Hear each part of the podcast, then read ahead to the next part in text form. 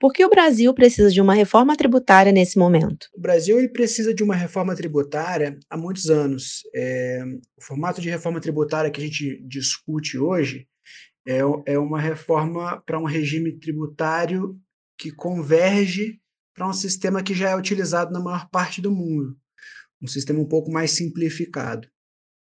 E quando a gente pega os dados do Banco Mundial, né, dados agora de 2019, é, parece que são necessárias mais de 1.500 horas de trabalho por ano, por empresa, para que essa empresa calcule os impostos que ela deve ao fisco e poder pagar esses impostos, né?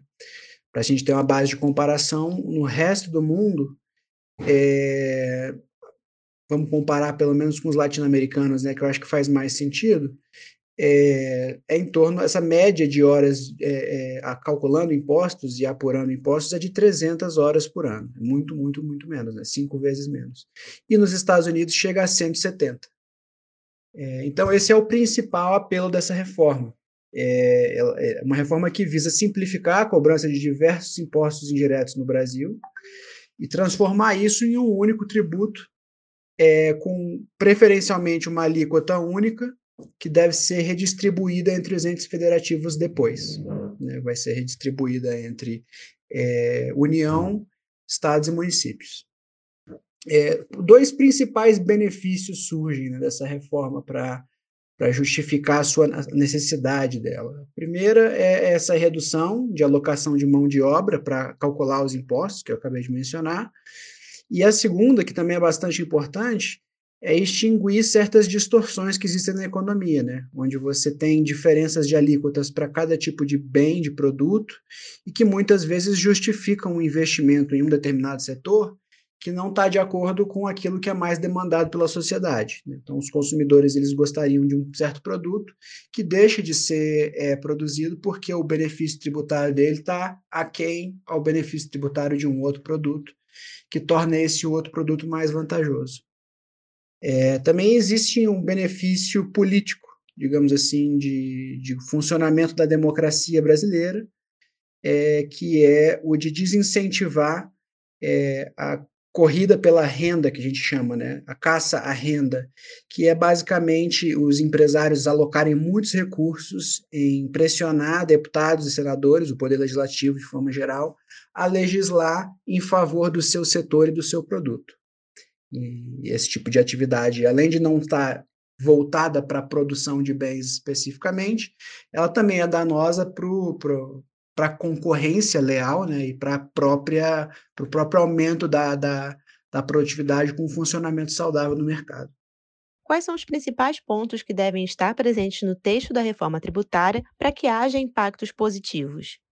Hoje existem três textos distintos é, de reforma tributária é, rodando no, no, no, no, governo. Né? O primeiro é uma proposta feita pelo Executivo, do Ministério da Economia, que é, um, é o projeto de lei 3.887 de 2020. É, tem um segundo que está no Senado, que é a PEC 110 de 2019, e mais outro na Câmara dos Deputados, que é a PEC 45 também de 2019. É, essa primeira proposta pelo Executivo, ela foi feita como uma primeira etapa de outras quatro que ainda não foram apresentadas pelo Ministério. É, mas, assim, para simplificar essa história, é, o que se espera é que ao longo da, da, da, da negociação da reforma, da, da, da discussão da PEC, todas essas propostas convirjam em uma só, e todos os méritos que cada uma traz seja é, meio que englobado em um único texto para uma única proposta de emenda constitucional, uma única PEC. É, para que ela seja poderosa, mais poderosa possível em termos de impactos positivos, é, essa reforma precisaria ser o mais ampla possível em termos de simplificação, ou seja, é, tentar, tentar arranjar a maior quantidade de tributos em um único tributo só, que é a ideia que a gente tem hoje. E essas principais, as, principais que, que, que, tentam fazer isso é a reforma do Senado e da Câmara, né? Que a ideia é transformar o PIS, COFINS, o IPI, o ICMS e o ISS em um único tributo que seria chamado de CBS, que é Contribuição de Bens e Serviços. Esse nome ele muda dependendo da, da, da, da proposta de reforma, mas a, o desenho é muito parecido.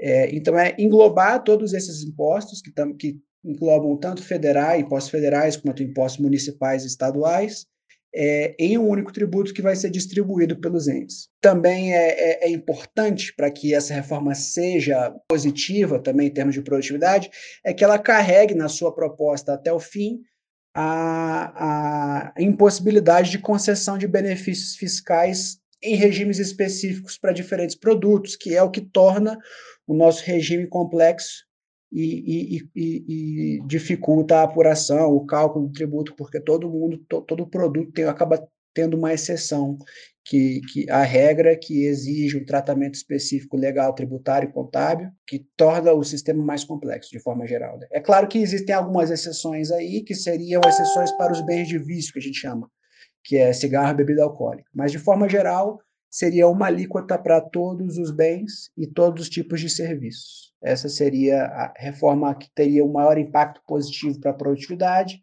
pelos méritos de tudo aquilo que eu já falei na resposta anterior. Como essa reforma será benéfica para o empreendedor brasileiro? Quando a gente fala de é, benefício para o empreendedor brasileiro, a gente tem que pensar que depende do setor que ele atua. Né? Porque, por exemplo, no caso do setor de serviços no Brasil, que é a maior parte da, da economia e é mais intensiva em mão de obra, hoje é o setor que é, paga menor alíquota. É, com um regime unificado de tributos, né, que é o que a proposta mais ampla hoje está sugerindo, é bem provável que na, na equalização dos tributos, o setor de serviços passe a pagar mais impostos do que ele paga hoje. A conta que existe é que o ISS, que vai de 2% a 5% da receita, passe a pagar 25% de, de, de, de imposto. É, agora, também tem, a gente pode pensar é, no, no, no outro lado, que é o lado da indústria, que não é mais tão claro se vai ser pior ou melhor, porque alguns setores da indústria, apesar de pagarem o ICMS que é mais alto, é, alguns tipos de produtos industrializados têm benefício fiscal e por isso no final pagam uma, uma, tributação líquida menor do que essa alíquota supostamente de 25%. Então pode ser que mesmo no setor da indústria, alguns setores ainda continuem pagando é, é, uma carga tributária um pouco alta. Então é, é isso que dificulta, inclusive, a aprovação da reforma, porque existem alguns setores que realmente não, não concordam com ter que pagar um pouco mais de imposto principalmente agora que o Brasil está vivendo uma crise econômica. Talvez acomodar um pouco melhor essa proposta, né? As duas reformas mais, é, é, é mais amplas, que são as reformas que levam em consideração o ICMS e o ISS também, que são as do Senado e do Congresso, do, da Câmara, é, elas possuem um período de transição para esse novo regime de 5 a 10 anos, dependendo de qual reforma a gente está falando, e dependendo também da negociação que for feita ao longo do, do, do, período de votação da PEC. O senhor acredita que essa reforma pode ser aprovada ainda em 2021? Tempo para aprovar a reforma ainda esse ano existe. Né? O, a dificuldade é, é conhecer assim a vontade política e qual que é a força do, entre aspas, lobby que existe desses setores que não têm interesse que a reforma passe, né, digamos assim. Então, é, é, a previsão mais é, recente que foi dada foi em uma entrevista que o Rodrigo Pacheco, o novo presidente do Senado, deu após uma reunião com o Arthur Lira, que é o presidente novo da Câmara dos Deputados, é, dizendo que, que pretendia aprovar a reforma até outubro desse ano. É, então, essa é uma, é uma data que a gente está carregando agora como uma data de prazo para que muitas novidades ocorram em relação a isso.